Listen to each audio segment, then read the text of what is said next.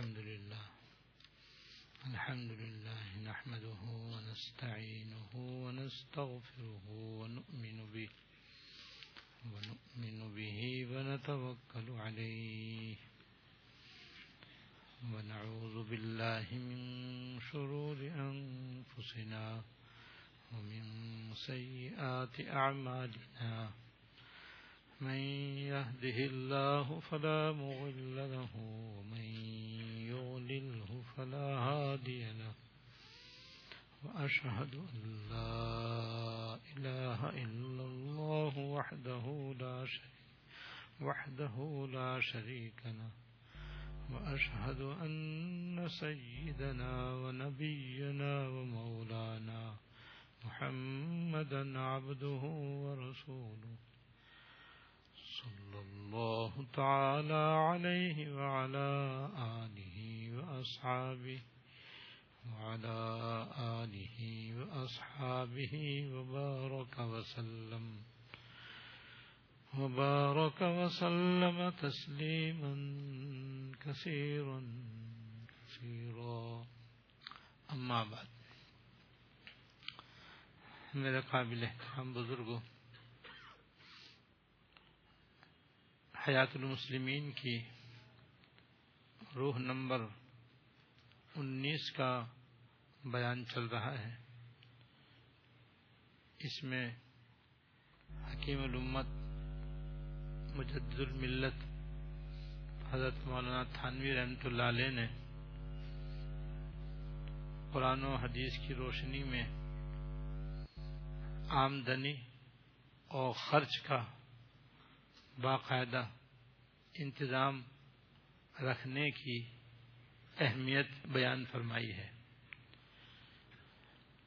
جس پر عمل نہ کرنے کی وجہ سے بہت سے مسلمان خواتین و حضرات معاشی طور پر پریشان رہتے ہیں۔ اور حضرت نے یہ کتاب اسی مقصد سے لکھی ہے تاکہ مسلمانوں کی پریشانیاں دور ہوں، ان کی بدحالی دور ہو ان کی ذلت اور پستی کا خاتمہ ہو۔ دنیا میں بھی ان کو عزت، آرام اور راحت نصیب ہو۔ آخرت میں بھی صلاح و فلاح نصیب ہو۔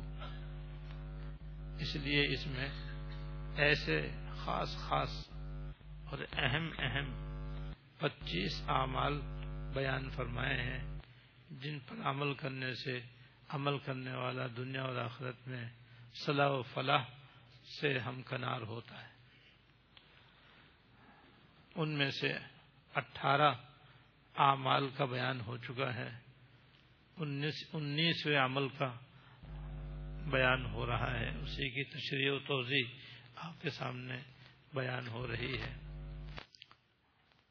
اسی سلسلے میں ایک اور بات جو حکیم الامت حضرت تھانی رحمت اللہ علیہ کی تعلیمات میں ہے۔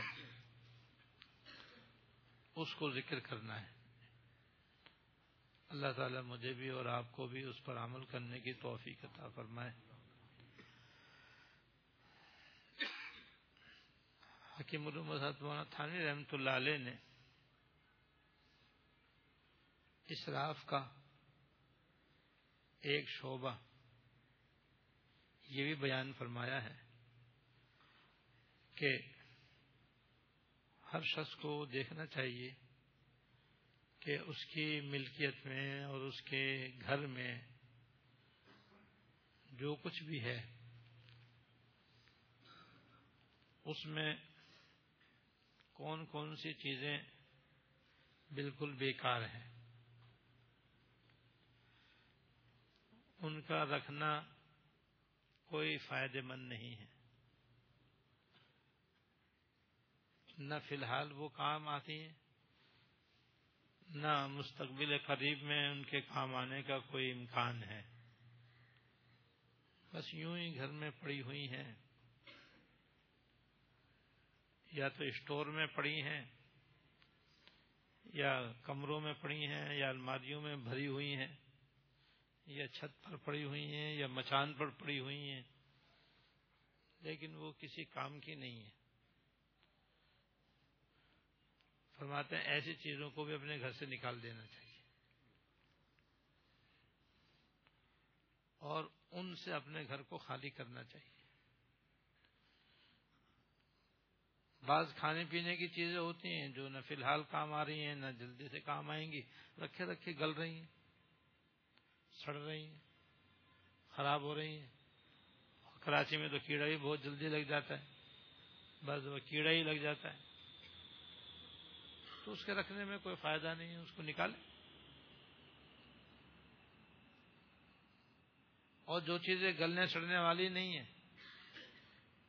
جس میں فرنیچر بھی آ جاتا ہے، پرانا فرنیچر ٹوٹا پھوٹا فرنیچر، برتن بھی آ جاتے ہیں کہ ضرورت سے زیادہ وہ برتن ہیں اور وہ گھر میں جمع ہے بس باورچی خانہ بھی ان سے بھرا ہوا ہے۔ یا شوکیس بھی ان سے بھرا ہوا ہے، الماریاں بھری ہوئی ہیں اور وہ استعمال بھی نہیں آتے۔ جس میں بعض ٹوٹے پھوٹے اور بعض نامکمل سیٹ ہوتے ہیں اور بعض مکمل تو ہوتے ہیں لیکن استعمال میں نہیں آتے۔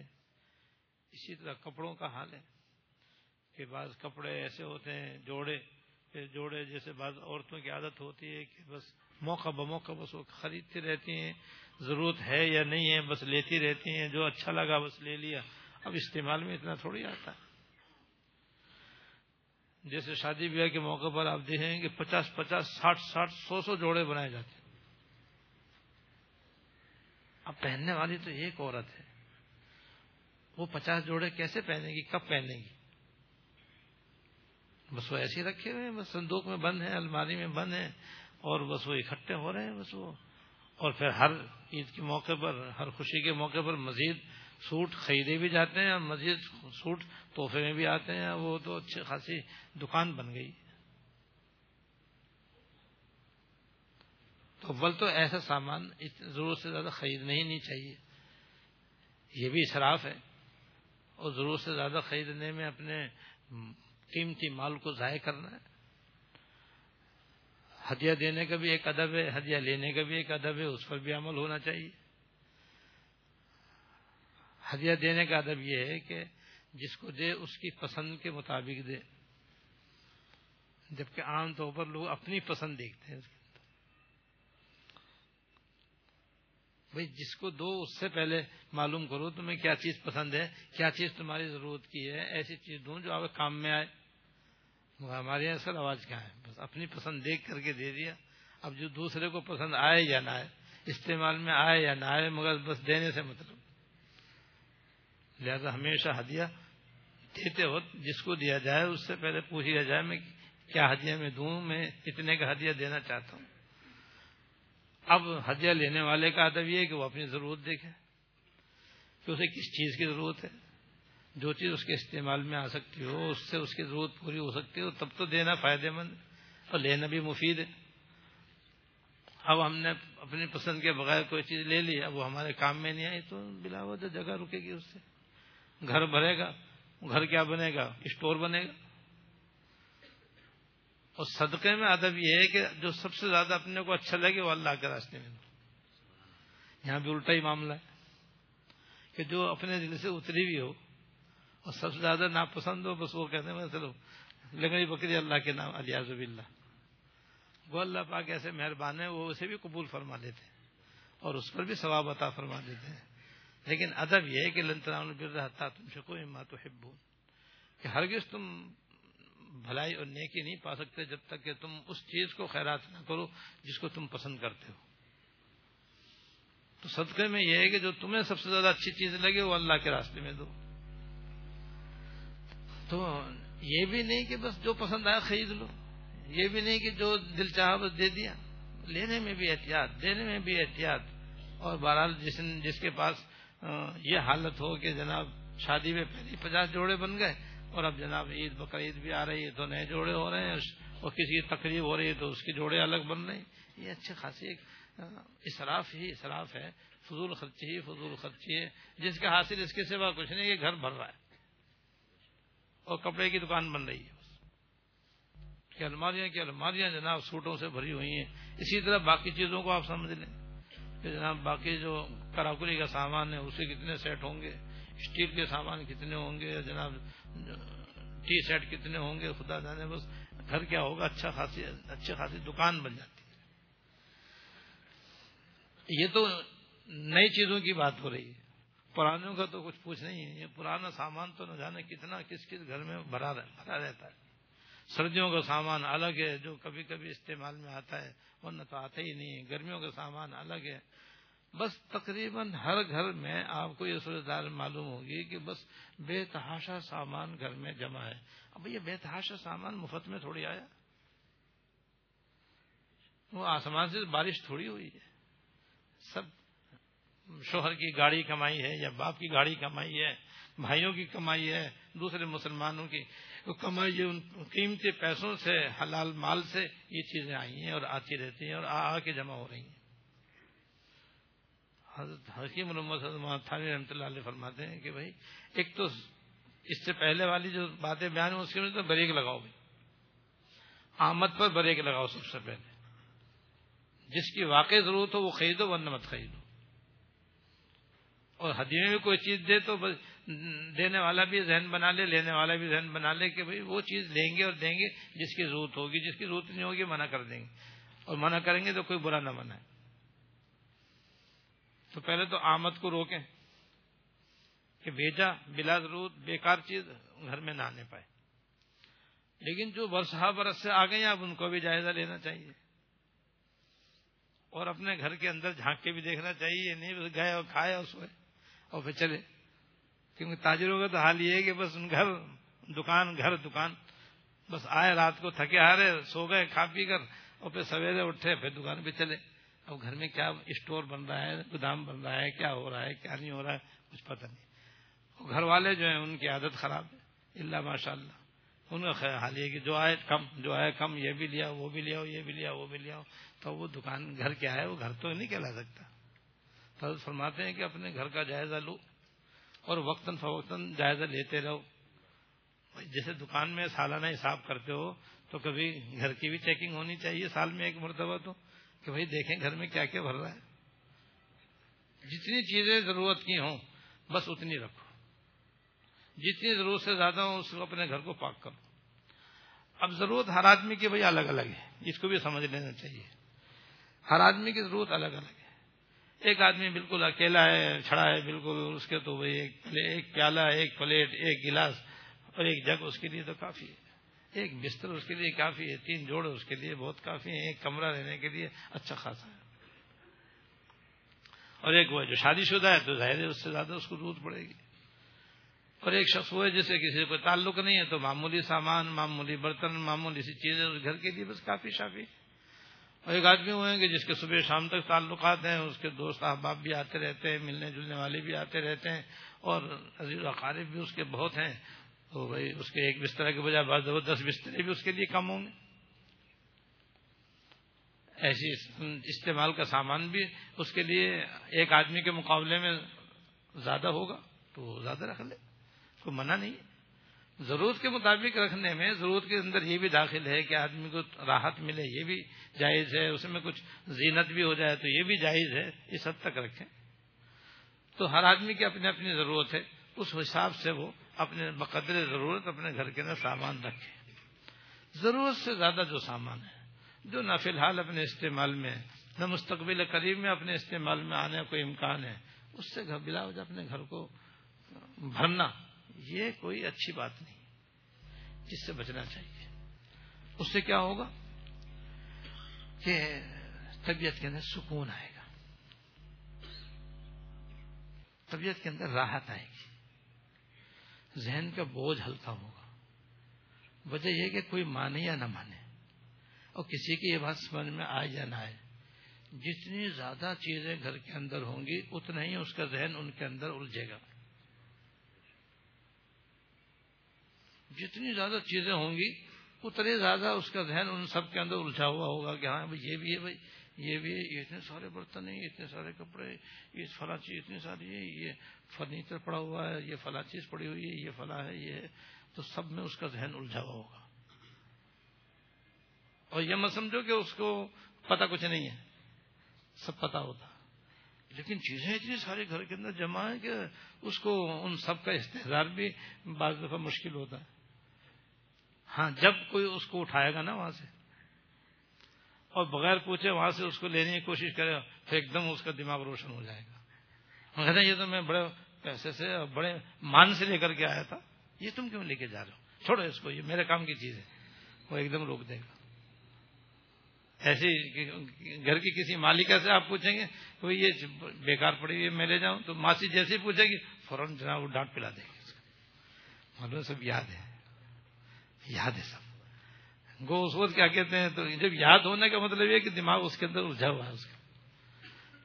دماغ اتنی ساری چیزوں میں الجھے گا تو پھر پریشانی ہوگی نہیں ہوگی۔ جتنا گھر میں سامان کم، اتنے ذہن اس میں کم الجھے گا۔ اور جتنا ذہن فارغ ہوگا اتنے اس میں راحت آئے گی۔ اس میں سکون آئے گا۔ تو آج جو ہمارے گھروں میں سب کچھ موجود ہوتے ہوئے، ہر قسم کا راحت کا سامان ہوتے ہوئے، پھر دیکھو تو گھر کا آدمی، ہر آدمی پریشان۔ عورتیں الگ پریشان، مرد الگ پریشان، تو اس کے اسباب میں سے، ان پریشانی کے اسباب میں سے ایک یہ سبب بھی ہے کہ بے تحاشا گھر میں سامان بھرا ہوا ہے۔ سچ کہتے ایک مکان میں میرا جانا ہوا، تو کمرے میں بیٹھنے کی جگہ میں صرف اتنی جگہ تھی کہ دو قدم چل سکتا ہے آدمی۔ بہت ہی احتیاط سے بچ بچ کے آدمی چلے اور جا کر کے سوفے پہ بیٹھ جائے اور مسیری پہ بیٹھ جائے، پھر وہیں سے پاؤں گن گن کر کے باہر ہے کیونکہ دائیں طرف بھی چیزیں لگی ہوئی ہیں، بائیں طرف بھی چیزیں لگی ہوئی ہیں، اوپر بھی چیزیں لگی ہوئی ہیں، دیوار بھی بھری ہوئی ہے، چھت بھی چپ بھری ہوئی ہے۔ خدا جانے وہ کیسے اس گھر میں رہتے تھے۔ بھیا آدمی گھر میں جائے تو آرام سے آنکھ میچ کے چلے۔ آرام سے چلے، آرام سے جائے، آرام سے آئے، آرام سے بیٹھے، مگر وہ اتنا سامان گھر میں جمع ہے، اتنے اس کو تحائف ملے ہوئے ہیں کہ ان کے رکھنے کی جگہ نہیں ہے، آدمی کے رہنے کی جگہ کم ہے۔ حقیقت آپ بھی دیکھ لو کہ آدمی کے رہنے کی جگہ بھائی ایک چارپائی ہے، ایک سوفا میں ایک کرسی سوفے میں ایک ایک کرسی میں بیٹھنے کی جگہ، ایک میز پہ پیاری رکھنے کی جگہ۔ باقی اگر خالی نہ ہو۔ اور سامان ہی سامان بھرا ہوا ہو تو پھر بھلا، وہ کوئی رہنے کی جگہ، وہ تو پھر مارکیٹ میں دکان پر جیسے سامان خریدنے کے لیے جاتے ہیں تو اس طرح کا ہے۔ وہ تو بس ایک دکان گھر میں، ایک دکان مارکیٹ میں، وہ دونوں میں اتنا فرق ہے کہ وہ دکان ہی ہے، گھر ہے۔ تو اس سے کیا ہوتا ہے؟ انسان کا ذہن الجھتا ہے۔ اور جب الجھتا ہے تو پھر پریشانی ہوتی پریشانی ہوگی تو سارے اسباب راحت کے موجود اور راحت موجود نہیں۔ یہ کیفیت ہونے لگتی ایک سبق آموز واقعہ یاد آیا۔ حضرت شیخ اتار رحمت اللہ علیہ بڑے پائے کے بزرگ ہیں، ہمارے اکابر میں سے ہیں، اکابر اولیاء اللہ میں سے ہیں۔ حضرت اتار رحمت اللہ علیہ۔ حضرت کے نام پر ایک شعر یاد آ گیا۔ پہلے وہ سنا دو۔ اتار ہو، رومی ہو، راضی ہو، غزالی ہو۔ اتار ہو، رومی ہو، راضی ہو، غزالی ہو کچھ ہاتھ نہیں آتا، بے آہ سہر گائی اللہ۔ اتار ہو، رومی ہو، راضی ہو، غزالی ہو، کچھ ہاتھ نہیں آتا، بے آہ سہر گائی یعنی جب تک آدمی کو رات کے آخری حصے میں اٹھ کر کے اللہ تعالی کی بارگاہ میں رونا نصیب نہ ہو، مانگنا نصیب نہ ہو، ہائے ہائے اور اللہ اللہ کرنا کی توفیق نہ ہو، اس کے بغیر کوئی بات نہیں، دولت عام طور ملتی نہیں۔ تو اتار ہو، رومی ہو، راضی ہو، غزالی ہو۔ کچھ ہاتھ نہیں آتا، بے آہ سہر گاہی۔ تو اتار رحمت اللہ علیہ بڑے اونچے بزرگ گزرے۔ یہ اتار تھے۔ جیسے کہ نام حضرت کا اتار ہے، واقعی اتار کہتے ہیں، عطر بیچنے والے کو، خوشبو بیچنے والے کو۔ یہ تھے پنساری۔ جڑی بوٹیاں اور دوائیں اور کشتے معجونے اتری فلیں خمیرے وغیرہ بیچا کرتے۔ اور آپ جانتے ہیں کہ کسی پنساری کی دکان جو ہوتی ہے وہ زمین سے چھت تک بھری ہوئی ہوتی ہر قسم کے ڈبے اور ہر قسم کی برنیاں، ہر قسم کی بوتلیں، ارقیات اور جناب مشروبات، سب چیزوں سے دکان بھری ہوتی ہے۔ ہزاروں دوائیں ہوتی ہیں ان کی دکانوں پر۔ جیسے میڈیکل کی دکانوں کے اندر ہوتی ہیں، ایسے ہی ان کی یہاں بھی ہوتی ہیں۔ اور صبح دکان کھولتے تھے تو شام تک مصروفیت ہی مصروفیت رہتی تھی۔ کبھی اس کا نسخہ بنا رہے ہیں، کبھی اس کا نسخہ باندھ رہے ہیں، کبھی اس کو اتنی پھل دے رہے ہیں، اس کو خمیرہ دے رہے ہیں صبح شام تک یہی کام۔ اس وقت تک تعلق ماللہ اس درجے کا پیدا نہیں ہوا تھا جو بعد میں ہوا۔ جیسے عام اتار ہوتے ہیں، دکاندار ہوتے ہیں، حضرت بھی ایسے اپنی دکان پہ بیٹھتے تھے۔ ایک دن معمول کے مطابق دکان کھول کر بیٹھے ہوئے تھے، خریدار آ رہے تھے، دوائیں لے رہے تھے، آپ بیچ رہے تھے، آ رہے تھے اور جا رہے تھے۔ دیکھا کہ ایک آدمی جو ہے دکان کے سامنے کھڑا ہوا ہے اور ٹک ٹکی باندھ کر کے انہیں دیکھ رہا ہے۔ کبھی حضرت کو دیکھے، کبھی دکان کو دیکھے، کبھی حضرت کو دیکھے، کبھی دکان کو دیکھے۔ تو جب آدمی اس طرح سے کوئی کھڑا ہوا دیکھتا ہے تو تھوڑی دیر کے بعد آدمی کو احساس تو ہوتا ہے کہ سب آ رہے ہیں، جا رہے ہیں، یہ بندہ مجھے دیکھے جا رہا ہے، کیوں دیکھے جا رہا ہے؟ تو حضرت نے پوچھ لیا، بھائی، کیا بات ہے؟ آپ کیسے آئے ہیں؟ کیا کر رہے ہیں؟ کیا بس میں دیکھ رہا ہوں تم تمہاری دکان کو دیکھ رہا ہوں۔ میں دیکھ تو رہے ہو، کچھ لینا ہے تو بتاؤ۔ یہ سب آ رہے ہیں، جا رہے ہیں، لے رہے ہیں، خرید رہے ہیں، جا رہے ہیں۔ خالی دیکھنے سے کیا ہوگا؟ کہاں بس میں تو دیکھ رہا ہوں تم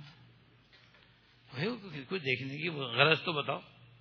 کہ میں یہ دیکھ رہا ہوں کہ تمہاری تو اتنی ساری چیزوں میں جان اٹکی ہوئی ہے، کیسے نکلے گی؟ یہ بات کہ سبحان اللہ۔ کہ تمہاری دکان میں اتنی ساری چیزیں ہیں، سب میں تمہاری جان پھنسی ہوئی ہے۔ یہ سونے کے ورق ہیں، یہ چاندی کے ورق ہیں، یہ ار کے امبر ہے اور یہ ار کے گلاب ہے اور یہ معجون ہے، یہ جاری نوس ہے اور یہ فلاں یہ فلاں اتنی لیزدار لیزدار معجونوں کے اندر تمہاری جان گھلی ہوئی ہے۔ کہیں زعفران رکھی ہوئی کہیں ہیرے جواہرات رکھے ہوئے ہیں، کس کس میں تمہاری جان اٹکی ہوئی ہے؟ تو کیسے نکلے گی تمہاری جان؟ جیسے تمہاری نکلے گی، میری بھی نکل جائے گی۔ یہ بھی کوئی بات ہے؟ جیسے تمہاری نکلے گی، میری بھی نکل جائے گی۔ اس نے دیکھو، میری جان تو ایسے نکلے گی۔ اس نے اللہ کے نام کی ایک چیخ ماری اور ٹھنڈا ہو گیا۔ اللہ۔ بس اس نے جو اللہ کے نام پر جو ایک چیخ ماری، بس اس چیخ سے حضرت کے دل سے دکان نکل گئی۔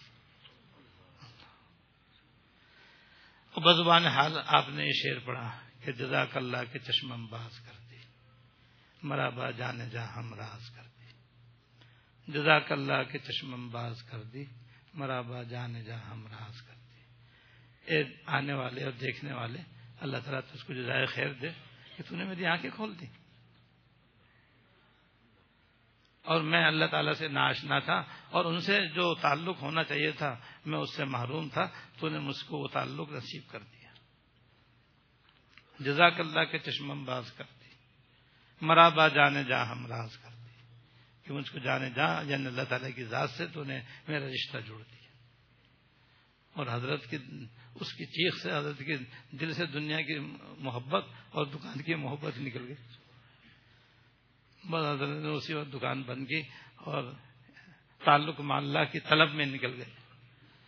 اور پھر اس راستے میں اتنے آگے بڑھے، اتنے آگے بڑھے، اتنے آگے بڑھے کہ بزرگان دین فرماتے ہیں کہ مولانا اطار رحمۃ اللہ علیہ، حضرت اطار رحمۃ اللہ علیہ کو اللہ پاک نے وہ عالی مقامات فرمایا کہ رومی اور غزالی بھی اس کو وہی ان کی ہوا نہیں لگی۔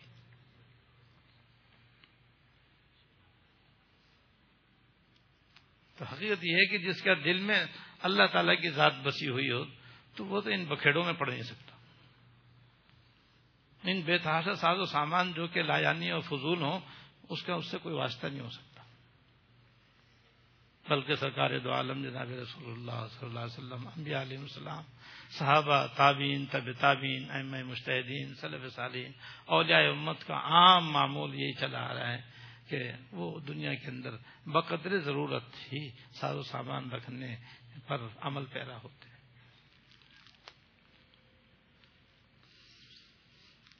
حضرت ابو عبیدہ ابن جراح رضی اللہ تعالیٰ کا واقعہ یاد آیا۔ سرکار دو عالم صلی اللہ علیہ وسلم نے اپنے صحابہ کرام کی تربیت فرمائی۔ اور پھر تربیت فرما کر ہر ایک کو جس کے اندر جو صفت آپ نے زیادہ محسوس فرمائی، اس کے لحاظ سے اس کو ایک لقب بھی عطا فرمایا۔ جیسا صدیق اکبر رضی اللہ تعالیٰ کو صدیق کا لقب عطا فرمایا۔ حضرت عمر کو فاروق کا لقب عطا فرمایا۔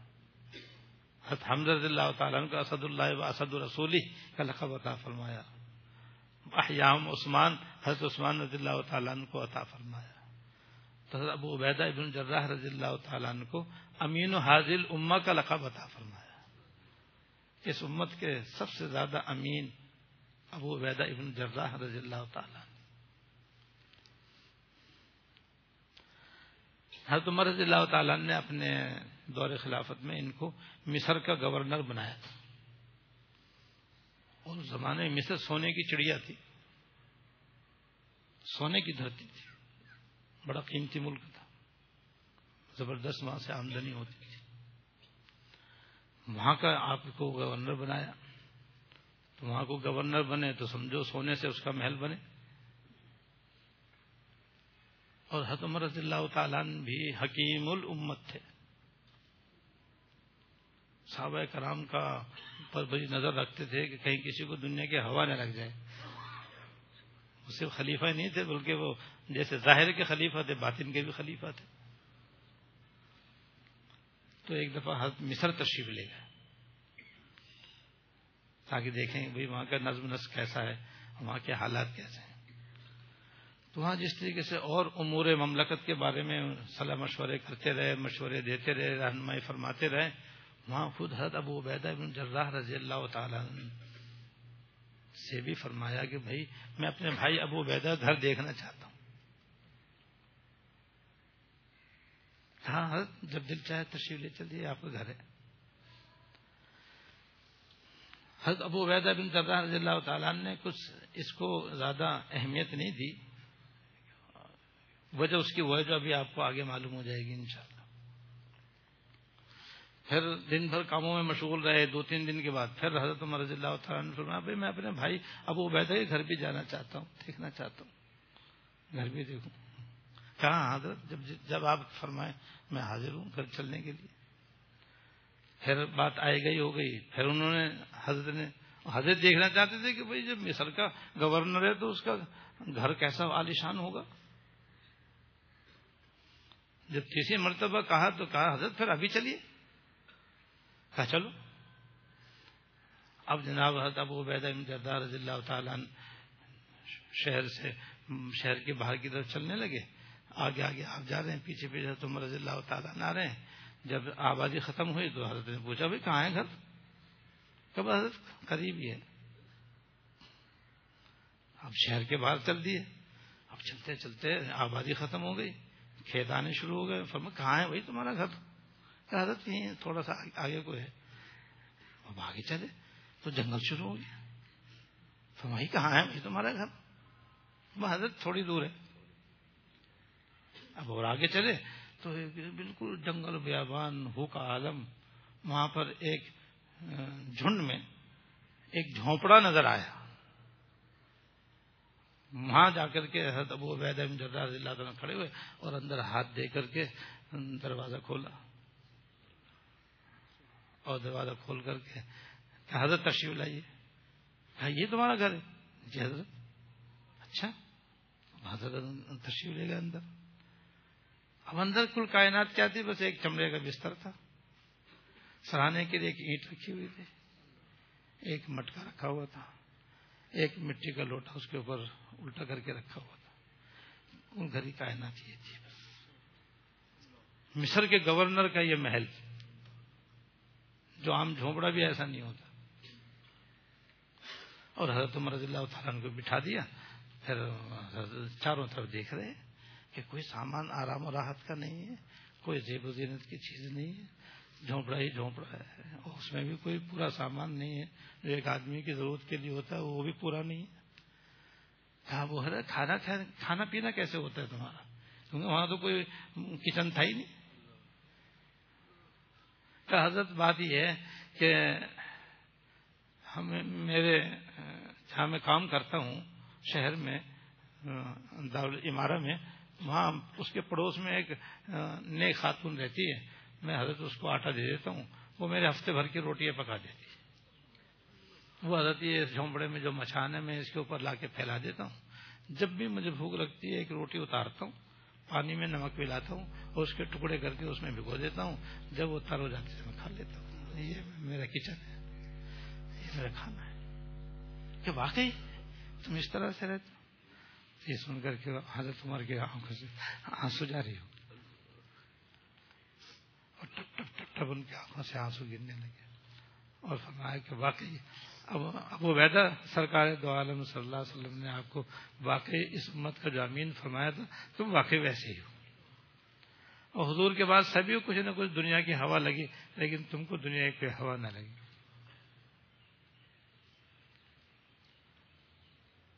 اور پھر آنسو پوچھتے، وہاں سے واپس آ گئے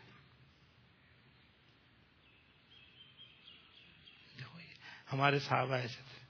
اس امت کے امین ایسے تھے۔ گھر کی کل کائنات بس یہ تھی۔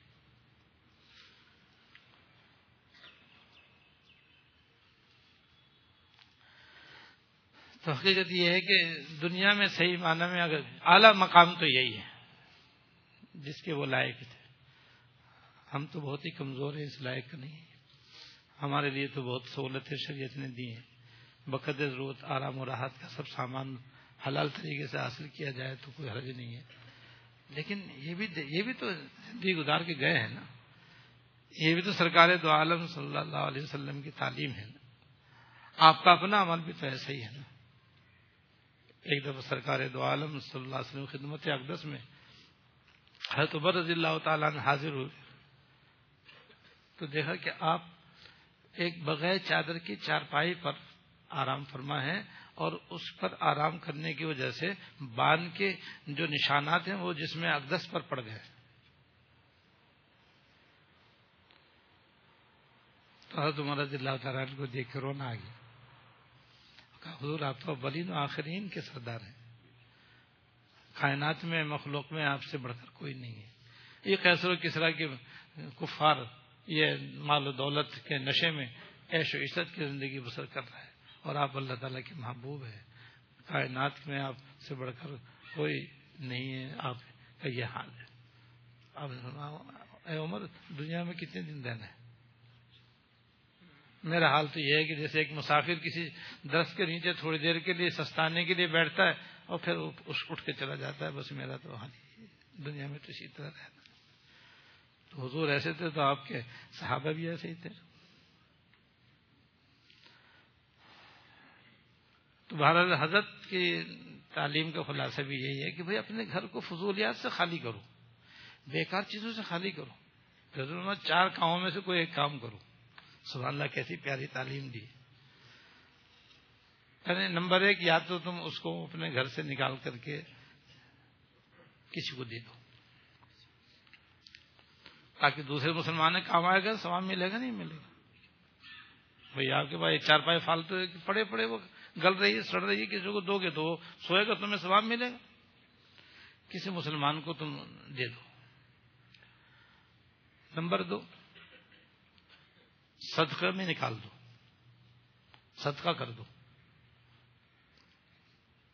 صدقہ کرو گے، صدقہ کرنے کا سواب ملے گا۔ صدقے میں تو معمولی سی معمولی چیز بھی دینا جائز ہے، اگرچہ اپنی پسندیدہ چیز دینا افضل ہے، بس اتنا فرق ہے۔ اور دونوں پہ عمل ہو تو اچھا ہے۔ کبھی اپنی پسند کی چیز دو اور کبھی وہ بھی دے دو جو پسند نہیں صدقے میں نکال دو۔ فرمایا، اگر اس کی بھی ہمت نہیں ہے تو زکات میں نکال دو۔ یعنی اس کی موجودہ مالیت لگا لو اور مالیت لگا کر کے جتنی زکوٰۃ فرض ہے اسی میں نکال دو۔ کیونکہ پرانی چیزیں بھی زکوٰۃ میں نکالنا جائز ہے۔ اگرچہ افضل نہیں ہے، بس اتنی سی بات۔ ہے لیکن جائز تو ہے، جائز بھی تو خیر ہی ہے۔ زکوٰۃ میں نکال دو۔ اس طرح اپنے گھر کو ان فضول چیزوں سے لا یعنی بیکار چیزوں سے اپنے گھر کو خالی کرو۔ تاکہ گھر کے اندر رونق آئے، گھر کے اندر راحت آئے، گھر کے اندر سکون آئے، کیونکہ جب جتنی چیزیں کم ہوں گی اتنے آدمی کا ذہن ہلکا رہے گا۔ اور جتنا ذہن ہلکا رہے گا، اتنے گھر کے اندر راحت رہے گی، خود کو بھی راحت رہے گی۔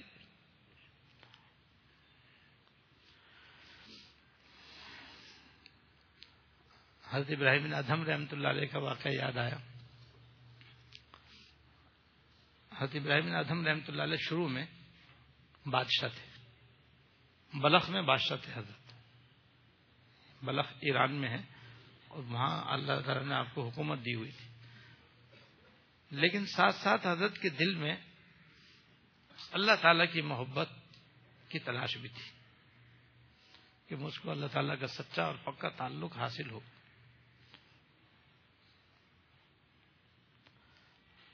لیکن ظاہر بادشاہت میں دن بھر مصروف رہتے تھے، تو اتنا موقع نہیں ملتا تھا کہ ان کاموں سے فارغ ہوں اور پھر باقاعدہ کسی اللہ والی خدمت کی میں جائیں، صحبت میں جائیں، بیٹھیں اور اپنے اصلاح کرائیں، تعلق اللہ حاصل کریں۔ مگر دل میں تڑپ تھی اور لگن تھی کہ مجھے اللہ تعالیٰ کا سچا تعلق نصیب ہو، اللہ تعالیٰ کی یاد آتا ہو۔ وہ آزاد فوراً غم ہے دو جہاں سے، تیرا ذرا غم اگر ہاتھ آئے۔ وہ آزاد فوراً غم ہے دو جہاں سے، تیرا ذرا غم اگر ہاتھ آئے۔ سینکڑوں غم ہے زمانہ ساز کو، ایک طرح غم ہے تیرے ناساز کو۔ اس کی تلاش میں تھے کہ اللہ تعالیٰ اپنا غم نصیب فرما دے۔ تو جب کسی کے دل میں طلب ہوتی ہے نا، تو اللہ تعالیٰ اس کی ہدایت کا سامان بھی پیدا فرما دیتے ہیں۔ یہ اللہ تعالیٰ کا دستور ہے۔ ہم چاہیں گے تو ضرور اللہ تعالیٰ کا فضل ہوگا۔ ہم نہ چاہیں گے تو کچھ نہ ہوگا۔ اللہ ماشاء اللہ تو ایک دن رات کو محل میں آرام فرما تھے کوئی رات کو دو تین بجے اچانک حضرت کی آنکھ کھلی اور آنکھ اس طرح کھلی جیسے محل کے اوپر کوئی دوڑ رہا ہو۔ لوگ ادھر سے ادھر ادھر سے ادھر آ رہے ہو جا رہے ہو دوڑ رہے ہو کوئی چیز ڈھونڈ رہے ہو اس سے حضرت کی آنکھ کھلی۔ تو خادم سے پوچھا، بھائی، دیکھو اوپر کون ہے؟ آج رات کو چھت پہ کون آ گیا؟ اور کیسے آ گیا؟ کیا کر رہا ہے وہ؟ تو دیکھا کہ دو تین آدمی ہیں جو چھت کے اوپر گھوم رہے ہیں، ادھر ادھر۔ ان کو پکڑ کے گلایا اور لا کر کے حضرت کے سامنے کھڑا کر دیا۔ حضرت نے فرمایا، بھائی، تم کون لوگ ہو؟ اوپر کیا کر رہے ہو؟ کیسے آئے تم لوگ اوپر؟ تو انہوں نے عجیب بات کہی۔ یہ کہا کہ حضرت وہ جنگل میں ہمارا اونٹ کھو گیا تھا، وہ ڈھونڈنے آئے۔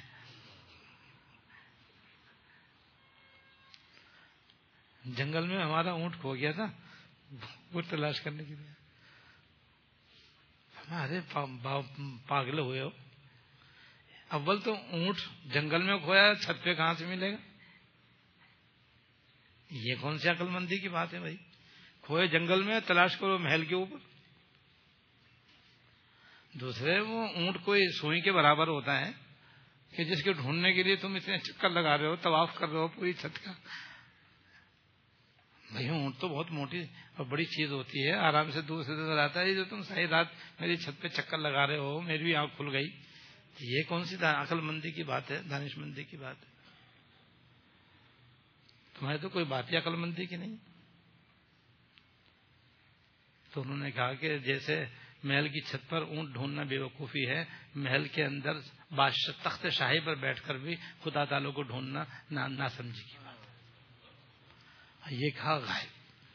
سبحان بس وہ رجال غیب تھے جو اللہ تعالیٰ نے ان کے اصلاح کے لیے بھیجے تھے، بس یہ جو انہوں نے کہا تو ایک دم ان کے دل پہ چوٹ لگی۔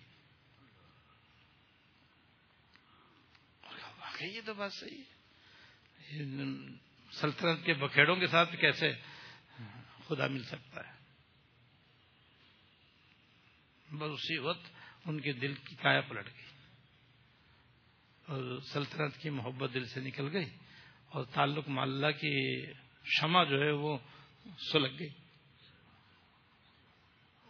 بس اسی وقت انہوں نے شاہی جو لباس اتارا اور ایک فقیرانہ لباس پہنا اور جو خفیہ دروازہ ہوتا ہے محل سے نکلنے کا، بس اس سے نکلے اور لکھ کے چلے گئے کہ بھائی میں آج سے میرا اس طرح سے کوئی واسطہ نہیں، میرے بعد جس کو چاہے تم بادشاہ بنا لینا، میں چلا نکل جائے دم تیرا قدموں کے نیچے یہ دل کی حسرت، یہی آرزو ہے۔ نکل جائے دم تیرا قدموں کے نیچے، یہی دل کی حسرت، یہی آرزو ہے۔ یہ دل پامال ہو یا عزیز کا پیمانہ بھر جائے، مگر ہر سانس میرا آپ کے در پہ گزر جائے۔ بس یہ جذبہ لے کر کے بس وہاں سے نکلے اور پھر جا کر کے جنگل میں مقیم ہو گئے۔ اور پھر ایک طویل عرصے تک اللہ اللہ میں مشغول رہے۔ پھر اللہ پاک نے ان کو ابراہیم نے ادھم رحمت اللہ علیہ بنا دیا۔ تو ایک دن وہ دریائے کنارے بیٹھے ہوئے تھے اور ایک اپنی پھٹی پرانی گدڑی جو ہے وہ ایک پرانی سی سوئی سے سی رہے تھے جو پھٹ گئی تھی۔ تو قریب سے ان کے سلطنت کے عمرا اور گزرا وہاں سے گزرے۔ دور سے دیکھا کہ حضرت ابراہیم ادم رحمت اللہ علیہ جو کبھی ہمارے بادشاہ ہوا کرتے تھے، آج کس خستہ حالت میں بیٹھے ہوئے کہ جس کے اوپر سوتے ہیں وہ بھی پھٹ چکی ہے۔ تو لیکن جانتے تھے کہ بھئی ہمارے بادشاہ ہیں یہ، محبت کرتے تھے تو وہ اپنی سواریوں سے اترے اور ادب کر، ادب کرتے ہوئے خدمت میں حاضر ہوئے اور وہی آداب شاہی بجا لائے اور بڑے ادب سے بیٹھے اور عرض کیا کہ حضرت، آپ کی خستہ حالت میں دیکھ کر ہمیں تو بڑا صدمہ ہو رہا ہے اور ترس آ رہا ہے آپ کی اس حالت پر۔ ہم، ہمارا، آپ کا تخت اب بھی حاضر ہے آپ کے لیے، آپ تشریف لے چلیں۔ اور جس طرح پہلے آپ جلوہ افروز ہوتے تھے، اسی طرح اب بھی آپ جلوہ افروز ہوں، ہماری طرف سے آپ کی خدمت میں درخواست ہے۔ تو حضرت نے بجائے زبان سے جواب دینے کے ایک کرامت دکھائی۔ اور وہ سوئی جس سے وہ اپنی گدری سی رہتے اس کو دریا میں پھینکا۔ اور پھر کہا، اے مچھلیوں، میری یہ سوئی واپس دو۔ جیسی کہا تو جہاں تک نظر جاتی تھی، ہر سوئی کے، ہر مچھلی کے منہ میں سونے کی سوئی اور ہر ایک یہ چاہے کہ حضرت یہ لے لیں۔ یہ تو سونے کی میرے لیے جائز ہی نہیں یہ کیسے لے سکتا ہوں؟ میں یہ کیسے استعمال کر سکتا ہوں؟ یہ نہیں چاہیے مجھے۔ مجھے تو میری ہی سوئی چاہیے جو لوہے کی ہے اور اسٹیل کی ہے۔ پھر سب غائب ہو گئی۔ پھر ایک چھوٹی سی مچھلی نے قدیم میں جہاں بیٹھے ہوئے تھے، وہاں اس نے منہ نکالا، جس میں حضرت کی وہ تھی جو حضرت نے پھینکی تھی۔ حضرت نے اس کے منہ سے لیا، پھر دوبارہ گزری سینا شروع کر دی ہمارے پہلے جو حکومت تھی وہ ڈنڈے کے دور سے تھی۔